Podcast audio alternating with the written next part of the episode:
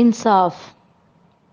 صاحب نے حسب معمول تمام ماتحتوں کو علی الصبح طلب کیا اور انتہائی فراخ دلی اور خوف خداوندی کا مظاہرہ کرتے ہوئے سب کے ہاتھ میں ایک سکہ تھماتے گئے۔ سکہ وصول کرتے ہوئے سب سب کے سب ایک جھیمپی سی مسکراہٹ لیے ہوتے۔ روز صبح اسی امید سے غفار اپنی تمبر کی کرسی پر برا جمان ہوتا کہ آج یہاں سے اٹھتے ہوئے وہ دلی سکون سے سرشار ہوگا۔ پر گزرتے وقت کے ساتھ اس کو احساس ہو چکا تھا کہ یہ کمی کمین صرف لینے کی ہی سکت رکھتے ہیں۔ پر غفار نے حسب عادت اس رواج کو پلنے دیا اور اب وہ روزانہ انتہائی خجلت کے عالم میں ان کو بلاتا۔ اگر کوئی بوڑھا ملازم پھرتی سے حاضر نہ ہو پاتا تو وہ بہت گراتا باقی جوان ملازم اس لیے خاموش رہتے کہ گالیوں اور گندگی کی یہ کرامت صرف بوڑھے ملازمین تک ہی محدود رہے۔ آج جب خیرات کا سلسلہ ختم ہوا تو ایک بد لباس مگر مضبوط جسم کا نوجوان بولا، صاحب، آپ کے لیٹرین میں سیوریج کے نکاس کے لیے جو سامان چاہیے اس کی قیمت اٹھارہ سو روپے ہے، جبکہ آپ کا منشی محض آٹھ سو روپے پر ہاتھ کھینچ رہا ہے۔ لڑکے کے نین نقش اور آواز کے بھاری پن میں کچھ شباہت تھی۔ غفار نے ذہن پر زور ڈالا، مگر یہ سوچ کر جھٹک دیا کہ اتنا بد لباس اور غریب شخص اس کا آشنا کیسے ہو سکتا ہے۔ اس کے جسم سے اٹھتی پسینے کی بو سے غفار کو متلی ہونے لگی، مگر اس نے لڑکے کے ساتھ غسل خانے کا رخ کیا تاکہ وہ کم سے کم خرچے میں کام مکمل ہونے کا بندوبست کرے۔ غفار اپنے تمام تر ملازمین سے بہتر سودے بازی جانتا تھا۔ وہ پائی پائی کے پیچھے یوں لپکتا جیسے مکھیاں گڑ پر۔ غسل خانے میں پہنچ کر غفار نے آدھا منٹ وقفہ کیا، نظر دوڑائی اور بولا، دیکھو لڑکے، تمہیں کام کرتے کرتے جمعہ جمعہ آٹھ دن ہوئے ہوں گے۔ اس لیے میں تمہیں ہر چیز کا بھاؤ اور مقدار بتا دیتا ہوں اور اس کا اس کا خرچہ یقیناً منشی کے تجویز کردہ بجٹ سے کم ہوگا۔ یہ جو فرش میں ڈہلان ہے، اس کا آدھا کلو سیمنٹ دو سو روپے، پلاسٹک کی تبدیلی کے ڈیڑھ سو روپے، پائپ تین سو اور باقی چھوٹی موٹی چیزوں کے سو روپے۔ ڈیڑھ سو روپیہ گٹر کھولنے کا غفار صاحب، نوجوان نے تحمل اور روپ سے کہا اور غفار کے جواب کا انتظار کیے بغیر اس نے بازار جانے اور سامان لانے کے لیے کرائے کا بھی ذکر کیا اور ساتھ ہی گٹر کھولنے والا لوہا اٹھا کر اٹھایا اور فرش کا جائزہ لینے لگا۔ غفار عموماً کسی کو زبان ہلانے کا موقع نہ دیتا، مگر نوجوان کی شخصیت اس کو اپنی جوانی کے زمانے کی بزدلی کا شدت سے احساس دلانے لگی۔ شاید یہ لائن تھوڑی بہتر ہونے والی۔ اینی ہاؤ نوجوان لوہے کو گٹر گٹر کے اندر پوری قوت سے گھما رہا تھا، جب غفار نے چور نظروں سے اس کی کانوں کی لوؤں کی سرخی پر نظر منجمند کرتے ہوئے کہا، آٹھ سو روپے سے ایک اٹھنی بھی تمہیں نہیں ملنی۔ کام کرنا ہے تو کرو، ورنہ اپنی غلازت لے کر یہاں سے دفان ہو جاؤ۔ الفاظ زبان سے دھرا دھر پھینکنے کے بعد غفار نے گہرا سانس لیا اور دروازے سے باہر کا رخ کیا۔ نوجوان نے انتہائی پھرتی سے بازو کو جھٹکا، لوہے کو بل دے کر غفار کی گردن دبوچ لی اور گرایا غلازت تو تو اپنے اندر بھرے پھرتا ہے غفار بیلی غفار بیلی بیلی۔ یہ لفظ اس کی سماعتوں پر ہتھوڑے کی طرح برسا اور اس کے ذہن میں دو آنکھیں گھومنے لگی ملتجی من, سوری ملتجز ہوتا ہے یا ملتجی جو بھی۔ منتظر بے بس۔ نوجوان کی بازوؤں میں ابھرتی مچھلیاں غفار کو درد کی شدت کا احساس دلانے لگی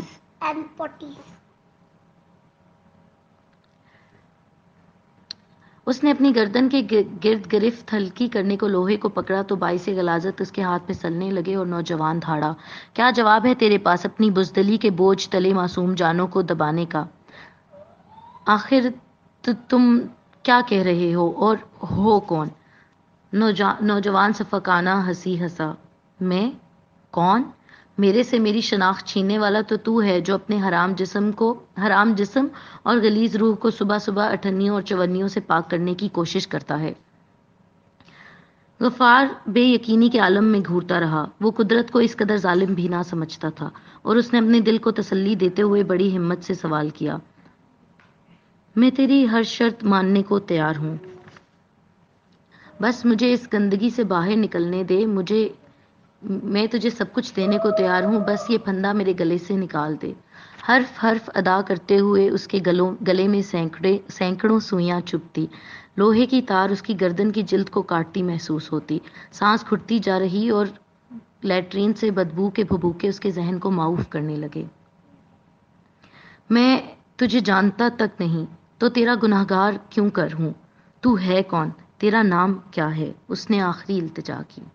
میرا نام اگر میں تجھے اپنے نام، اگر میں تجھے اپنا نام بتا بھی دوں، تو بھی تو یہ اندازہ کرتے، سوری، میرا نام، اگر میں تجھے اپنا نام بتا بھی دوں، تو تو بھی تیرے لیے اندازہ کرنا مشکل ہوگا کہ تیرا قاتل کون تھا۔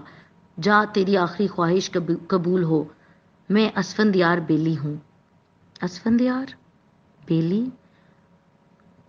وہ آنکھیں پھر سے خیال کے پردوں پر ابھر آئیں۔ بیلی جب ہمارا منا ہوگا تو اس کو کندھوں پر بٹھا کر کھیتوں کی سیر کرائیں۔ میں سٹے دھوپ میں سینکوں گی تو آواز لگاؤں گی۔ اسفندیار اسفی، اسفو۔ ہائے، کیسا ہوگا نا بیلی دھوپ میں اس کے تیرے جیسے گھنگریالے بال چمکیں گے تو بالکل سٹے جیسے معلوم ہوں گے۔ انہی آنکھوں میں ڈوبا وہ کہتا، ہائے نی کمہارن، مجھے تو تیرا جسم تندور لگے ہے۔ چل پھر سٹے پکائیے۔ وہ لجا جاتی۔ نوجوان اب گالیاں برس رہا تھا اور اس کی گرفت گرفت مزید تنگ ہوتی جا رہی تھی۔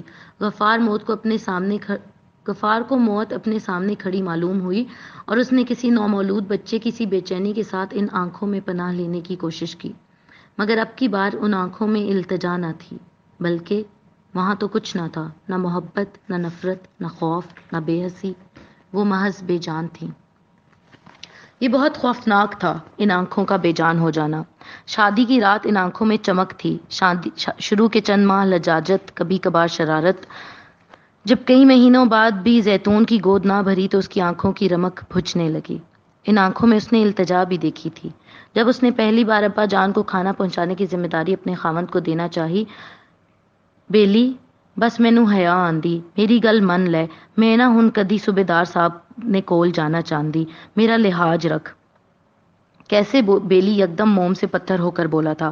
بہت بک بک نہ کر باپ کو باپ سمجھ تیرے جیسی تبھی ساری عمر کوکھنا سوارے ہیں جو بزرگوں کا احترام نہ کر پاویں۔ پر, بے پر بیلی گل کچھ ہو رے کہندیاں جچدی نہیں۔ کمزاد غفار نے اس کو دھکیل پرے کیا اور اٹھ کھڑا ہوا۔ صوبے دار خاور بیلی اس پورے گاؤں کی آن ہے۔ میں آئندہ ان سوری، ان کی اس پورے گاؤں کی آن ہے۔ آئندہ ان کا نام اپنی کوڑی زبان پر لانے سے پہلے دس بار سوچ لیں اور دایاں ہاتھ بڑھا کر تاک میں سے لو اٹھائی، جبکہ بائیں ہاتھ سے اس کا منہ دبوچتے ہوئے بولا، اگلی بار لفظ منہ سے نکالنے سے پہلے سوچ لیں کہ تجھے اپنی زبان پیاری ہے یا نہیں، ورنہ دہتے کوئلے سے ایسی گندی زبان کو ہمیشہ کے لیے خاموش کر دوں گا۔ پھر التجا کی جگہ خوف نے لے لی، کئی ماہ دہشت زدہ آنکھیں گھر کے کونے خدروں میں آنسو بہاتی دکھائی دیتی وہ جب بھی اس سے ہم بستری کرتا، وہ کتے کے پلوں جیسی چاؤں چاؤں کرتی، کبھی دھاڑے مار کر رونے لگتی یا خود کو کھروچنے لگتی۔ غفار اس وحشت، خوف اور بے بسی کی وجہ بے اولادی سے میں، سوری، اولاد سے محرومیت کو ٹھہراتا۔ جب کبھی اس کا ضمیر ان لفظوں کو دہراتا تو اکثر، جو اکثر وہ دھیمے اور خوفزدہ لہجے میں اس سے کہتی۔ بیلی، مجھے ذلیل نہ کر۔ میرا سہارا بن، میرا رکھوالا بن۔ مجھے تو ہلاک کر دے، پر میرا، پر مجھے شکار نہ بننے دے۔ بیلی، مجھ پر رحم کا، میں تیری عزت ہوں۔ تجھے رب کی خدائی کا واسطہ، بیلی، تو مجھے قتل کر دے۔ مجھے جلا ڈال کے میرا جسم میری بے حرمتی کا باعث نہ بنے۔ ان جمل، وہ غفار ان جملوں کا کوئی جواب نہ دیتا۔ کبھی خاموش ہو جاتا۔ کبھی اس کو دھمکا دیتا اور جب کبھی وہ بہت آپے سے باہر ہونے لگے، اس کا گربان پکڑے، دیواروں میں سر مارے اور ناخنوں سے گوشت ادھیڑے، تو وہ کمرے سے باہر چلا جاتا۔ کئی بار قدم اٹھاتے وہ سوچتا کہ دیوڑی سے ہو کر صوبے دار صاحب کا دروازہ کھٹکھٹائے۔ وہ زیتون کے جسم پر پڑے نشانوں کے بارے میں سوچتا، اس کے کولہے پر انگلیوں کے نشان، چھاتیوں پر کاٹے کے داغ، اکثر سوجی پیشانی یا نیل زدہ بازو ٹانگوں پر غور کرتا تو اس کا خون کھولنے لگتا۔ آج میں ان سے کہہ کر رہوں گا، اگر نہ مانے تو سالے کا سر تندور میں جھونک دوں گا، اس کی ٹانگیں توڑ دوں گا۔ مگر دروازے سے چند، مگر دروازے سے چند قدم پیچھے اس کے اعضا اس کا ساتھ چھوڑ دیتے۔ ٹانگیں جام ہو جاتی، قدم من من وزنی اور ذہن ساکت۔ پر میں کیسے کہوں گا؟ کیا پوچھوں گا؟ نہ، میری غیرت گوارا نہیں۔ ایسا واقعہ میں نے نہیں دیکھ کہیں نہیں دیکھا۔ میں کیا لفظ استعمال کروں گا؟ صوبے دار کی بھاری جسامت اور کڑاکے دار آواز کے سامنے میں اپنا مدعا کیسے رکھوں گا؟ کہیں وہ مجھے آنکھ نہ کر دے، گولی مار دے، میں مر جاؤں، تب بھی زیتون اس کے شکنجے میں ہی ہوگی۔ تو کیا فائدہ ایسی حماقت کا؟ کم از کم میں زندہ ہوں، چھت تلے محفوظ ہوں، زمینوں کا مالک ہوں، عورت ذات کے پیچھے سب مٹی میں ملا دوں۔ خدا جانے یہ اس نیچ ذات کی رچی سازش ہو۔ یہ سوچتا وہ آنکھیں بند کر لیتا، دو تین دفعہ سر کو دائیں بائیں جھٹکتا کہ ان زخمی برہنہ جسم کے مناظر کو بھلا کر کھیتوں کا رخ کر لے۔ ساون کی پہلی جھڑی سے قبل اناج شہر لے جانا اور بھلے داموں واپس لانا اشد ضروری تھا۔ غفار نے لوب پھوٹتے ہی اپنا ضروری سامان لیا اور شہر کی ٹھانی۔ زیتون بہت مرجھائی دکھا رہی تھی، بمشکل اتنا ہی کہہ پائی، بیلو بیلی تینو رب دی سو میں نال لے چل یا مار کے جا۔ غفار نے اس کی آنکھوں میں جھانکا اور اسے خود کی بزدلیوں کا انبار نظر آیا۔ شہر سے آ کر وہ ضرور صوبے دار صاحب سے بات کرے گا۔ بیل گاڑی جب پگڈنڈیوں سے گزرتی ہچکولے کھاتی تو غفار کے جسم میں جھرجھڑی دوڑ جاتی۔ وہ ہمیشہ سے جانتا تھا کہ وہ بزدل ہے، پر وہ اس حد تک بےغیرت بھی ہو سکتا ہے، یہ اس کے لیے حیران کن تھا۔ شہر پہنچنے شہر شہر پہنچتے بازار کی گرمی اور بھاڑ اور بھاؤ کے اتار چڑھاؤ میں وہ ان سوچوں سے باہر آ گیا اور یکدم اٹھنیاں چونیاں اس کے ذہن میں ابھرنے لگی۔ خدا کی کرنی ایسی ہوئی کہ ساون کی جھڑی بے وقت آن لگی۔ بارش خوب زحمت بن کر برسی گویا صدیوں سے امبر بپھرنے کو بےتاب تھا۔ شام جب وہ گھر لوٹا تو سو کچھ تو سودے کے گھاٹ کے باعث بے حد پریشان تھا۔ صحن خالی پڑا تھا اور کمروں میں بتیاں بند تھی صوبے دار صاحب کی کھڑکی سے البتہ شور اٹھتا تھا۔ غفار کو کچھ نہ سوجی اور اس نے پاس پڑا پیپل کا ڈنڈا اٹھا لیا اور دروازے پر دو تین بار برسایا۔ ایک لمبا سانس لیا اور جواب کا انتظار کیا۔ جب کھٹا کھٹ نہ رکی تو غفار آوازیں بلند، با آوازیں بلند دھاڑا۔ پھوہڑ عورت جب خامن گھر لوٹے تو چولہا گرم پانی، چولہا گرم ہو، پانی اس کو تھما اور روٹی دے۔ ادھر مر فوراً۔ زیتون چاہ کر بھی اس کی آواز کا جواب نہ دے سکتی تھی کیونکہ اس کی حلق تک صوبے دار صاحب نے اپنا رومال انڈیل رکھا تھا اور وہ جہد مسلسل کے باوجود اس کی گرفت سے آزاد نہ ہو پائی۔ غفار کا بس نہ چلتا، وہ ڈنڈا خود کے سر میں دے مارے یا کلہاڑا لے کر دروازہ توڑ ڈالے اور وہی کلہاڑا دے مارے صوبے دار صاحب کی آن پر۔ مگر وہ ایسا نہیں کر سکتا تھا۔ وہ بس زیتون کو برا بھلا بولتا اور صحن میں پیر جلی بلی کی مانند چکر کاٹتا۔